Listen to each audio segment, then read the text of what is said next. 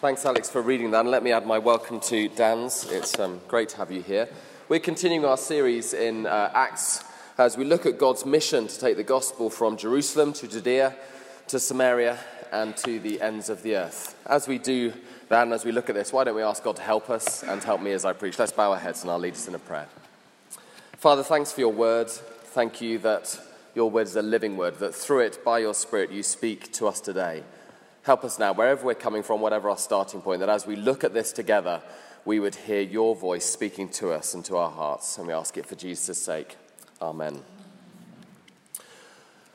Well, a popular theme that comes up a lot in um, works of fiction um, and that seems to grip the popular imagination is that of an age or an epoch coming in when all things are going to be made right, when justice is going to be um, done, when disease is going to be dealt with, when you know, the wrongs in this world are going to be um, put to rights, and we're going to enter a kind of golden age. You know, you see it in The Lord of the Rings, it occurs in lots of our favourite films, it's a popular theme.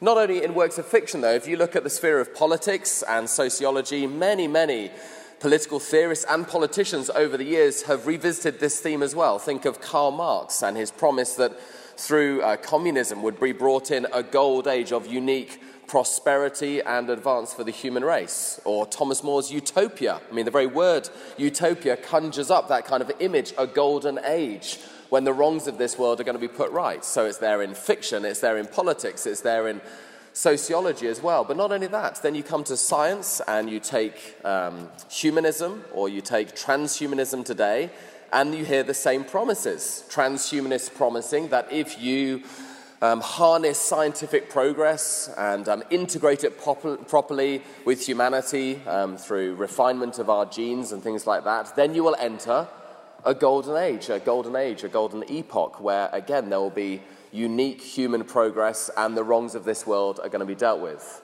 And then it's there in business as well. Facebook, 2016, Mark Zuckerberg talked about donating $3 billion to the cause of eradicating disease because, according to him, we are in an age where that is now possible.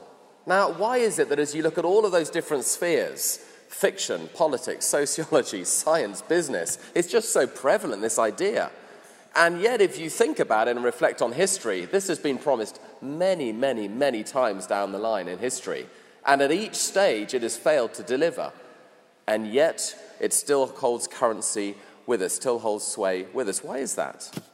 Well, I think it's because implanted in us is this innate sense that this world is not all that it should be, not all that it could be, and we long for that to be true. And there's maybe a seed of a sense in there as well that we think one day it will be true. I mention that because if you look in our passage, the key verse in our passage is verse 24. And as you look down, you will see that this is talking about just such an age. Verse 24 of chapter 3 on page 1095. Indeed, beginning with Samuel, all the prophets who have spoken have foretold these days. What days, you could be heard asking?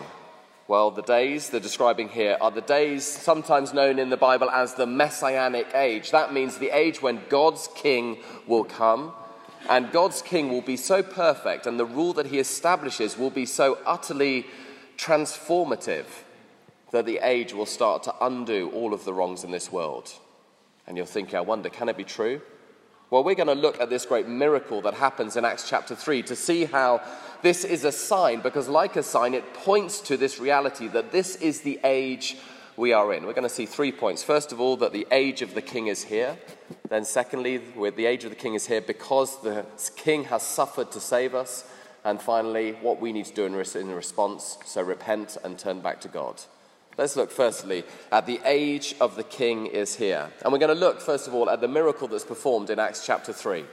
Because what the context that we're coming from is in Acts chapter 2, as we've seen if you've been with us over the last few weeks, we've heard the preaching of the apostles saying that we are now in a new age, an age which is after the historical events of Jesus' life, death, resurrection, and ascension. And as Jesus ascends to the right hand of the Father in heaven, he sends his promised Holy Spirit the third person of the Trinity, the other counselor, that is, another person of the Trinity like Jesus, to be with us, to empower us to continue the works and the mission of Jesus. We are now in the age of the Spirit. This is the age of the King in the Bible. And so we see in Acts chapter 2, verse 43, this little and kind of tantalizing um, description in verse 43 of Acts chapter 2. Everyone was filled with awe at the many wonders and signs performed by the apostles. And we're thinking, what signs, what wonders, because they haven't done any yet. And then we get chapter 3. And here we get a typical, not the only one, not the only one recorded in Acts, certainly, and not all of them recorded in Acts are exhaustive, but certainly a typical healing that happens through Peter and the Apostle John. And it's a sign, because like a sign, it's pointing to this messianic age. Let's look at the miracle. So, Peter and John are going up to the temple. I wonder if you've had the experience of on your daily commute to work, you walk past maybe someone who's begging, um, someone who's there day by day. Uh, maybe you've talked to them, maybe, like many people, you haven't talked to them. There's one such um, man who's just around about the Old Street tube stop. I often walk by him. We always exchange a look because we've chatted a number of times. He's always there begging. I know a fair bit about his life history and why he's there and the troubles that he's going through, but he's there begging because he's got nothing else. This man in Acts chapter 3 is lame. He's in a worse situation than many beggars. He's been lame since birth, and he's always there at the temple gate. The gate that's called Beautiful because it would be beautiful and gold. It'd be one of the main entrances to the temple. And as people go up to worship, there is this, and I use it in the technical sense, pathetic, literally worthy of our pathos, our feeling. This poor human being there, lame since birth. He's got nothing. He has to beg for a living just to survive. There he is. And so he asks Peter and John for some money. And then something remarkable happens. Look at verse 6. Peter said, Silver or gold I do not have, but what I do have I give you in the name of Jesus Christ of Nazareth. Walk. Taking him by the right hand, he helped him up, and instantly the man's feet and ankles became strong. He jumped to his feet and began to walk. Then he went with them into the temple courts, walking and jumping and praising God no extended period of recuperation, no physio to bring back the strength to his limbs. Think of the muscle atrophy. These limbs had never been used. But this is the work of the Creator God that suddenly a miracle happens and he is able to walk, and not just walk, but leap, leap with joy. And the focus of it all is verse 6 Jesus Christ of Nazareth. Now, let me say a few things. First of all, to modern ears, I'm aware that as you read this, you know, if you're someone particularly who's not a Christian, you might be reading this and thinking, well, okay, I was interested about the age of um, the king, but now you started talking about miracles. I just can't believe that. I'm a modern person. We know that miracles doesn't happen. You know, maybe you've heard that science has disproved that, Pete. You know, miracles don't happen today. Can I say a few things to that? Firstly, please note that this is historical record. This is an eyewitness account. Luke says he carefully investigated the eyewitness sources, compiles them, and Acts was in wide circulation within a generation of when these events happened. Not only that, Acts was in wide circulation in Jerusalem where these events were claimed to be happening. Now, do you notice the details, the place, the people involved? No, this would be something you could verify, to use our language today, you could fact check it. It's certainly not written as myth. Myth is normally vague. This is very specific, very concrete. Secondly, if you've heard that rumor that whispers on the wind of our culture that science has disproved miracles, can I just politely put a pin in that particular balloon? Science, to be technical, deals with the natural world. Um, miracles are, by definition, a supernatural event. Science cannot disprove or prove supernatural occurrences since it's outside of its scope. It's an overreach. It's a bit like claiming music has disproved poetry. The two are mutually exclusive categories. They may overlap, but science cannot disprove the supernatural world. In fact, to make that statement is actually a faith claim since it can't be proven. And so you might want to ask, as you ask with all people who make faith claims, what's the reason for your faith? Is it reasonable or not? Science is, of course, very reasonable, except when it overreaches. So, science has not disproved miracles. This is historical record. I put it to you if God exists, He is more than able to reconstitute a person who's been lame since birth, since He created him in the first place. It's not quite as hard as creating someone, is it? So, here we are. Notice the focus on the text. All the focus is not on the apostles. It could be, but it's not. They point away from themselves and they point to Jesus Christ of Nazareth. They do it in his name. And notice not just this, they do it in his name, but the title they use Jesus Christ. That's not his surname, that's his title. Christ is Christos or Messiah, it means the anointed one, the king. This is saying Jesus the king in Nazareth. And then we also get in verse 13 a further title used for him The God of Abraham, Isaac, and Jacob, the God of our fathers, has glorified his servant Jesus. That's a title from Isaiah referring again to God's king. His servant, we're told, will come. He will be a king and he will be a prophet. This great figure that fulfills all of the great promises of God in Isaiah, described as the servant. And then in verse 14, we get another title for him. He gets called the Holy and Righteous One, excuse me. Again, a title in Isaiah, another one for the king. And then look down with me at verse 22. We're told Moses said, The Lord your God will raise up for you a prophet like me from among your own people. This is from Deuteronomy chapter 18. Again, a prophecy about the great prophet king, God's anointed one who will come. Now, why all of these allusions? Because Luke is wanting us to see that this miracle, as wonderful as it is, points to a bigger greater, more significant reality than even giving a lame person the ability to walk and jump for joy again. It points to the fact that we are in the age of the King. And what an age that will be. The prophets foretold it in the Old Testament. We had that reading from Isaiah 35, because in that reading we're told the lame will leap with joy. I love how in this passage Luke gets so excited that he kind of stumbles over his words. So look with me at verse 8. This man jumped to his feet and began to walk. Then he went into the temple with the temple courts, walking and jumping. It's like Luke says, Do you get the point? He was jumping. The guy's walking for the first time. Wouldn't you test out the goods? Do they really work? I can jump. It's amazing. I'll do it again. I can jump. It's just unadulterated joy. It's like lambs on a spring morning. They, they're recently born, they want to try their limbs out. They jump for joy. Isaiah 35 the lame will leap with joy. Not only that, where does he go? It's interesting, he does not go to his family and say, Friends, family, I can walk. He goes into the temple to praise God because he knows who has healed him. And this picks up on a prophecy in Jeremiah 31, verse 8, where the lame and the blind and the outcast will be gathered into God's temple. Here, this man is gathered in in the age of the king. And lastly, we get a little bit later on these times of refreshment that are told in verse 19. And again, that's picking up on Isaiah chapter 58, verses 11 to 12, where we're told, The Lord will guide you always. He will satisfy your needs in a sun scorched land and will strengthen your frame. You will be like a well watered garden, like a spring whose waters never fails. Do you see? Peter, as he explains this image, explains this miracle, is saying, It's the age of the king. It's what's been prophesied. The lame will leap with joy. The lame will be gathered in. Times of refreshment are coming. He's saying, These are the times we live in. So rejoice. It's the age of the king. Well, let me just um, qualify a couple of things here. First of all, we need to grasp that this is not promising that there will be perfect restoration and healing now, right now. We are told in verse 21, if you look down, that heaven must receive Jesus until the time comes for God to restore everything as he promised long ago. In other words, we are in the age of the king, but the full restoration, the full righting of all the wrongs, the full healing of all diseases will happen when Jesus returns. We're in the age of the king, but the age of the king has not fully been fulfilled until Jesus returns. That is when every wrong will be put right. Uh, secondly, notice that these are the signs and wonders, as verse 43 of chapter 2 says, of the apostles. So, whilst it is true that every believer is given the gift of the Spirit, nonetheless, the Spirit came particularly upon the apostles in power to verify the message they were preaching for a time. And so we need to be wary of two things. The first is we need to be wary of those who say, because we're in the age of the king, actually, if you just have enough faith, you will be healed. God can do anything. He's God, and He's a rich and gracious God.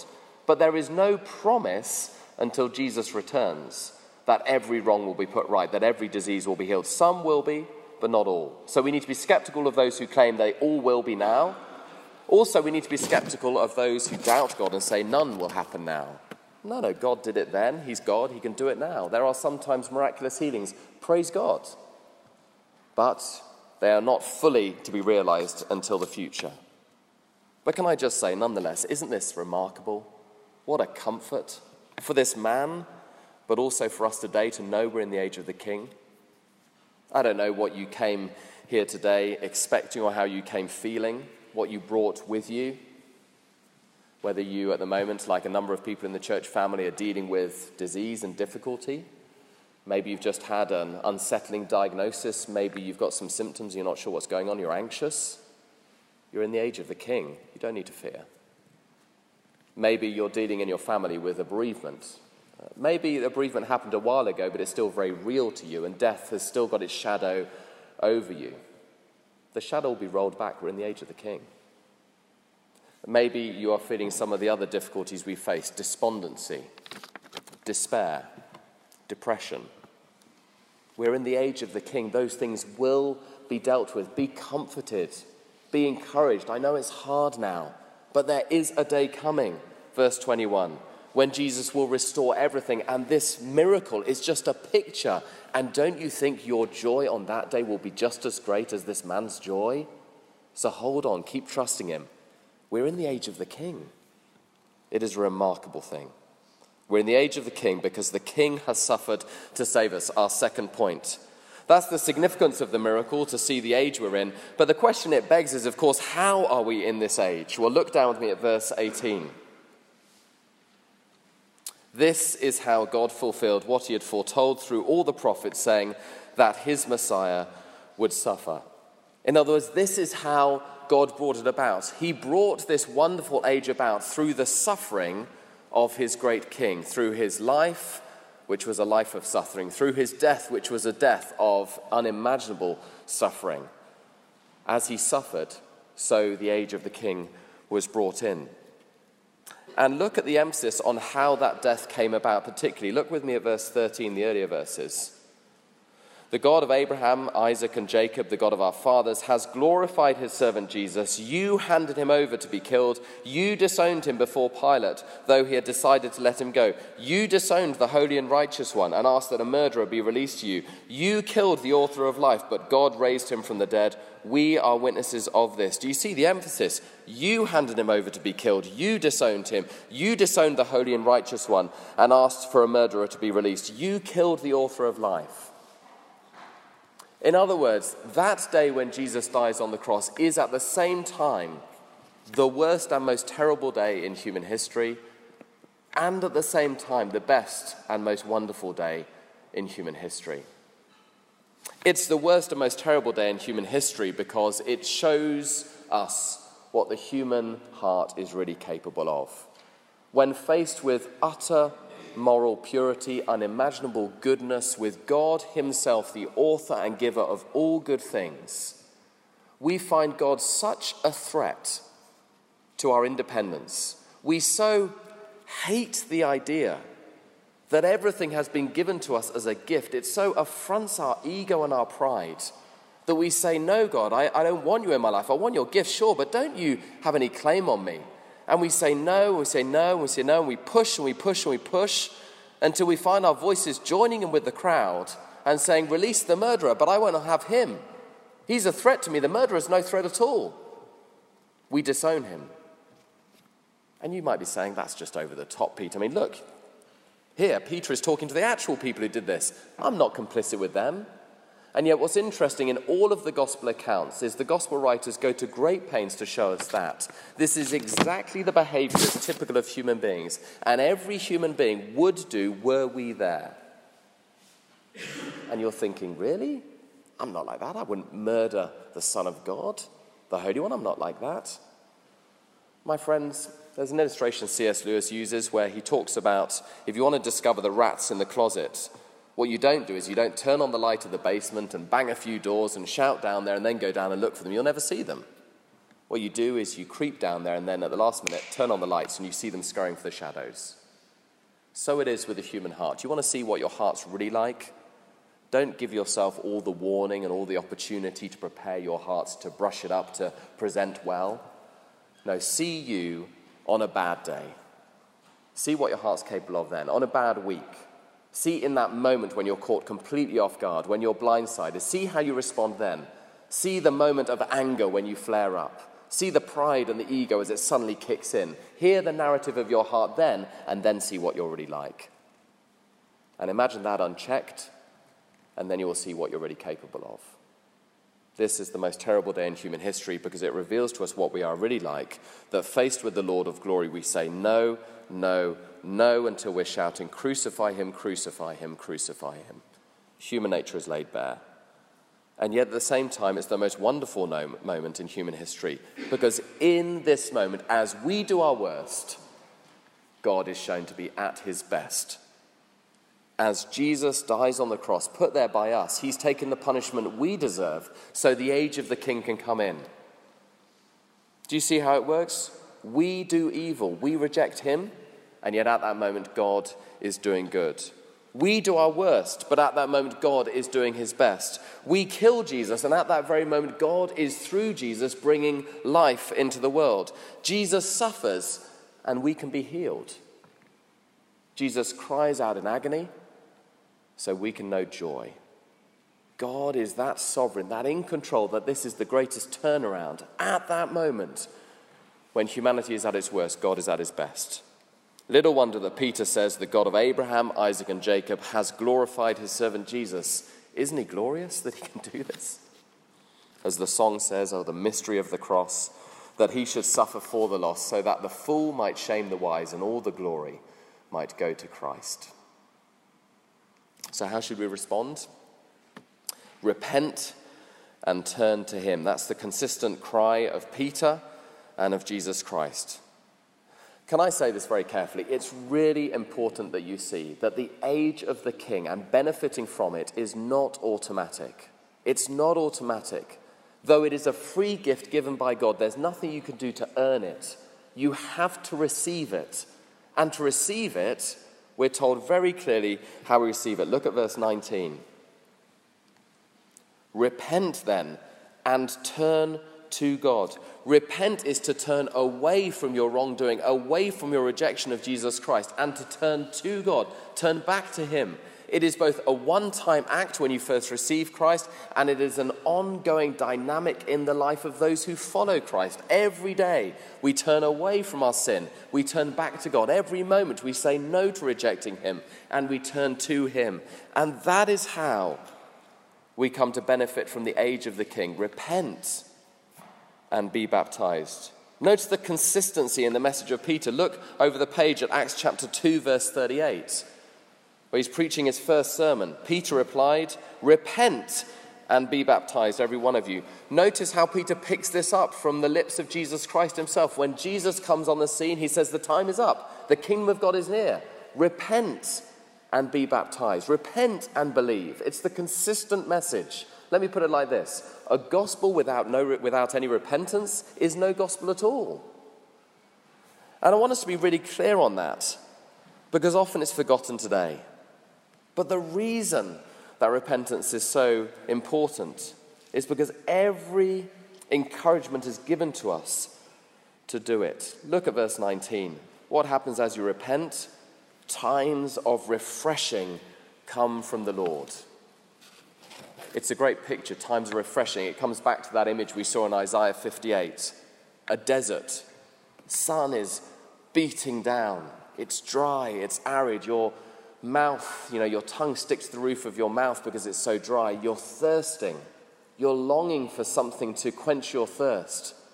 And when all hope seems lost, when there's no shade and the sun is at its hottest, at that moment, suddenly, the clouds break and rain starts to fall, and it's cool and it's refreshing. And then suddenly the rivers start to flow, and you're able to scoop up crystal clear water. Have you had one of those moments where on the hottest day you're suddenly offered the most refreshing drink? And as you drink it and it goes down, it points to a deeper reality that you long for in your life of spiritual refreshment. This is what this is talking about the refreshment of knowing your sins are forgiven. Oh, there's no greater refreshment. In the film The BFG, there's a nightmare that the BFG tells people to beware of. He says it's called the Troggle dream. And in the dream, or in the nightmare, he says, You look at what you've done, and there is no forgiveness. He says there's no worse nightmare to look at what you've done and there is no forgiveness. Can I say there may be many people here today who are living that nightmare? You present well, of course. You arrive in a social context, you talk to people no one knows, but you know that guilt, that shame you feel for something you've done in the past, maybe for a number of things you've done. and you don't know forgiveness for it. And it, it plagues you when your head hits the pillow, it causes you sleepless nights. And yet, here on offer, through the death of Jesus Christ, is forgiveness for all you've ever done because Jesus saw you at your worst, and at your worst, He forgave you. And therefore, you fear nothing. To know the conscience washed clean, there is no greater gift, arguably. To see the dream of knowing everything you've done laid bare, and at that moment it to be forgiven, washed, the cleansing, the refreshment, the sense of spiritual vitality it gives you is utterly extraordinary. And in Isaiah 58, from that refreshment comes new life because refreshment leads to revitalization. Here's how it works when you know that the worst you've ever done has been forgiven, it starts to change you from the inside out. Because when someone confronts you about something you do wrong, rather than the normal response of defensiveness, how dare you speak to me that way, deflection, lying, no, I didn't do that, they're exaggerating, all the human defensiveness that we use to push things away, we're able to say, oh, you know what, that sounds just like the type of thing I would do. I'm really sorry. Can you help me to change? How refreshing is that in community when people respond that way? And you bring in a dynamic of change into your life and into the community such that the shoots of growth start to come forth in your life. Don't you want that? Don't you loathe the defensiveness? Don't you want to see change? Repent and turn back to God. That's the dynamic of change in your life. And oh, what joy there is. But just as great as the joy is the sternness of the warnings that Jesus also issues. Look at verse 23. Anyone who does not listen to Jesus will be completely cut off from their people. The joy and blessings for following Jesus are matched by the sorrow of the judgment if we continue to reject him. And can I say that Jesus is very plain on this? There is no middle ground, there's no amnesty. There is only you're for him or you're against him. You're accepting the gift of the king and you're living in the age of the king and under the blessings of the king, or you're standing against the king. Look, we long here and Inspire to give you the opportunity to explore it, but we need to be plain with you. God wants to bless us, He wants to refresh us, but He also warns us about the consequences if we continue to reject Him. Well, there we are. The age of the king, we're in it because of the suffering of the king. So repent and believe. Let me just apply it in a couple of ways. First of all, notice the centrality of repentance. When Martin Luther at the um, Reformation in the 1500s nailed his 95 theses to the door of the Wittenberg church, the first one he nailed, or the first one in the list of the theses he nailed, was this All of life is repentance. I alluded to it earlier, but there are many churches today that will preach a gospel of Jesus being forgiving and being your Savior, but they will not call you to repent. And in the community, there will be no dynamic of people calling you out on sin. Can I say, again, a gospel without repentance is no gospel at all? Or to put another way, you cannot have Jesus as your Savior and His joyous blessings if you do not follow Jesus as your Lord and obey His commands. The one without the other is a half gospel, it is no gospel at all. Now, of course, we need to be careful, we need to be patient, we need to be authentic, we need to not be heavy handed in how we shepherd, but you need to repent. Maybe right now you know there are some particular sins, and maybe some friends have been trying to call you out on them, and you've been saying it's none of your business. You've been playing out the individualism of the age. It is their business. You need them to call you out on it, lovingly, of course, patiently and prayerfully. But a gospel with no repentance is no gospel at all. All of life is repentance. Is that a dynamic in your life? Bring your sin into the light, share it with a confidant, and seek change and forgiveness. The centrality of repentance. Lastly, the gospel of Jesus. Do you see what the gospel is all about? Jesus Christ. Peter says the miracle points to him. Peter says the whole point of this age is to glorify him Peter says the Spirit is sent to exalt Jesus and sent out on mission for Jesus. It's all about Him. The Apostle Paul says in Colossians 1, verse 28, we proclaim Him. In other words, Christianity is not primarily a philosophy or a dogma or a doctrine or a theological system, it's a person, the person, the King, Jesus Christ, the Holy and Righteous One. He should be the heart of your faith. Every now and then you need to take your car in to get the wheel alignment checked, and if you don't do that, then the wheels wobble and, you know, steering the car off on a wrong course. Can I suggest that you might need, like we all do, to realign your life on Jesus Christ? Where have you lost that center point? Do you feel like your life is wobbling, like you're veering a little bit? Come back to Him. It's all about Him. Not only should He be the heart of our faith, but He should be the heart of our message. We want to introduce people to Jesus. That's what the week on the green is all about. It's wonderful to serve the community, but we serve the community so we show them Christ likeness, and we therefore want to introduce them to Christ as well. Every event that week is structured to doing that in a compelling, contextualized, gospel centered, gracious, and loving way. The Gospel of Jazz will show us how He is at the center of the movement of jazz and blues. The Design Your Life will show how living a life according to His principles leads to fulfillment and joy. The Truth in a Fake News Age event will show how He is the way, the truth, and the life. The film event will give opportunities to talk about Him some more. And then the Festival on the Green will help people to see that He is at the center of this community and to come in on the Open Church Sunday and to meet Him. It's all about Him. So we must pray that He would be glorified through that week as well, as we invite and we do our part. Let me lead us in a prayer that we do that. Let's bow our heads. Heavenly Father, we praise you for this wonderful miracle and for what it points to, that great reality that this is all done in the name of Jesus Christ of Nazareth, the King in whose age we live, the one, day, the one who will one day put all things right and restore everything as has been promised through the prophets. Help us to live for him, and wherever we are, help us to engage with him, and we ask it for Jesus' sake. Amen.